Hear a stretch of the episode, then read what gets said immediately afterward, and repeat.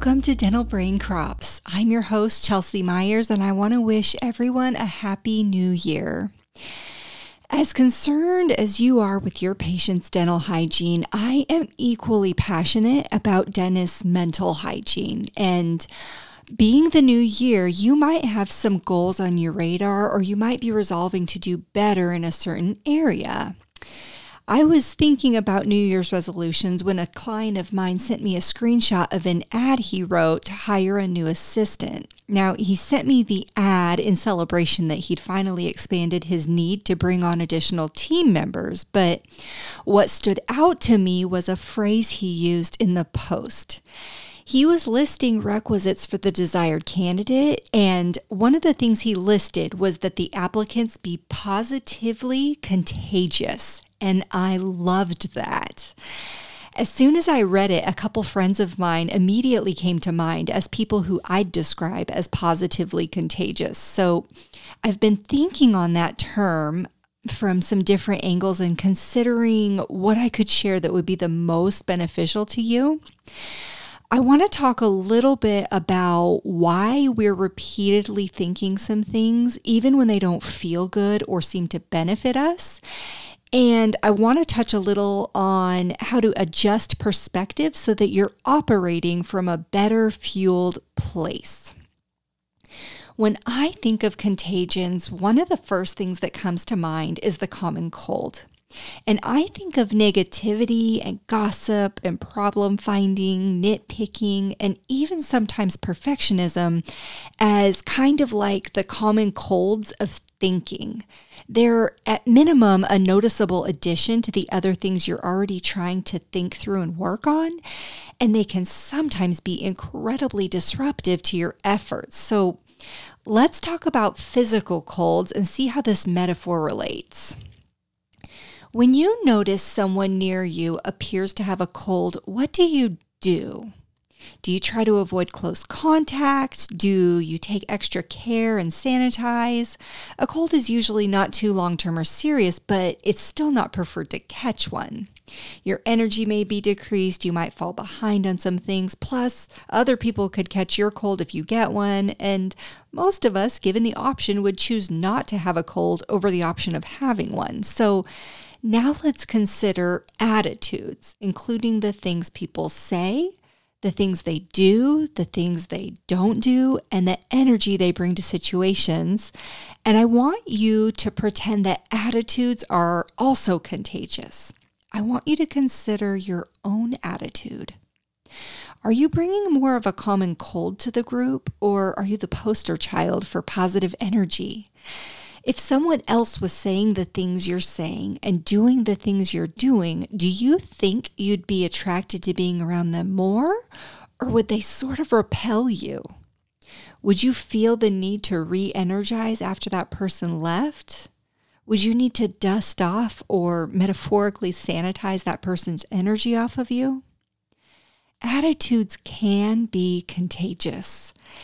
And the person that you are most likely to catch an attitude from is, drumroll, you. You see, our brains were designed to be efficient. And part of the way it seeks to be efficient is to do things that have previously proven to be successful, to work, and to be safe. And when you've thought the same thoughts a number of times, it creates patterning in your brain. For example, if you got into a car accident at 96th and Shea Boulevard and you've thought about the accident since, replayed what you could have done differently, remembered what the impact was like, chances are that when you pass 96th and Shea, you're reminded of the accident and you may feel some anxiety as you pass through the intersection. Even though you're safe, even though you're not colliding with another vehicle, even though that thing that happened has been over for a long time. Why is that? Because your brain has thought and replayed the thoughts about the accident. It's been programmed into your mind that 96th and Shea is a place that accidents happen. And it's funny because when something happens that we don't like, somehow that particular intersection now seems higher risk than other intersections we drive through. And maybe compared to a desolate four way stop in the country, it is higher risk, but that's not really the point. The point is that the longer we think the same thoughts about something or someone, the stronger their patterning in our brain becomes about that thing, and the more likely your mind is to default to that way of thinking the next time that subject or that person or that intersection pops up. So, when you consider the type of energy you want to put out into the world, and you consider the fact that no matter who else you are or are not around, you are always, always around yourself I want you to realize and remember that you will always be the most direct recipient of your attitude. You will always reap the benefits or consequences of how you respond and react. And it all starts with how you're thinking about things.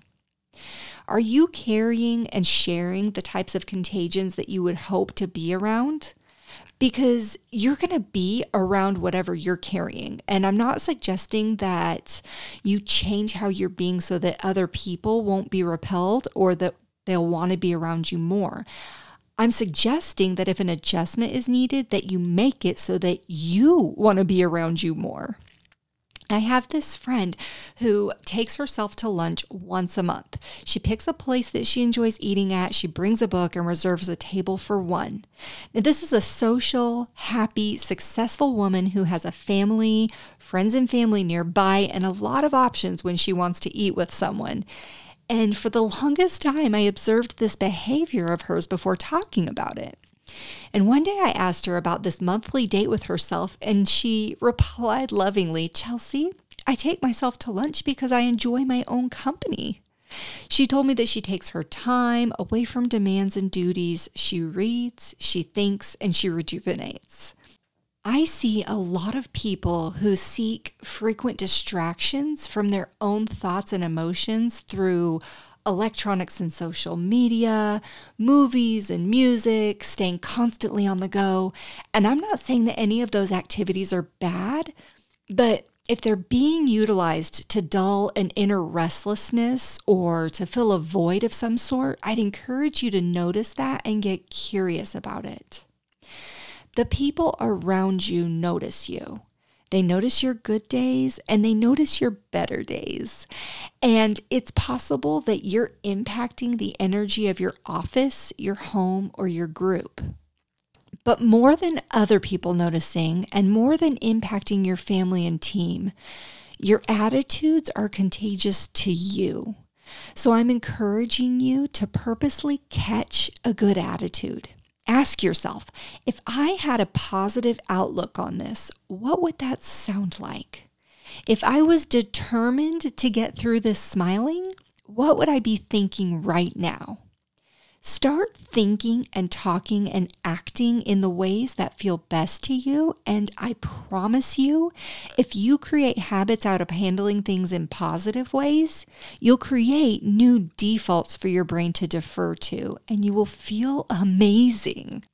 I want this for you. I want you to feel amazing, and I want you to love your life in dentistry. I appreciate you joining me for today's episode.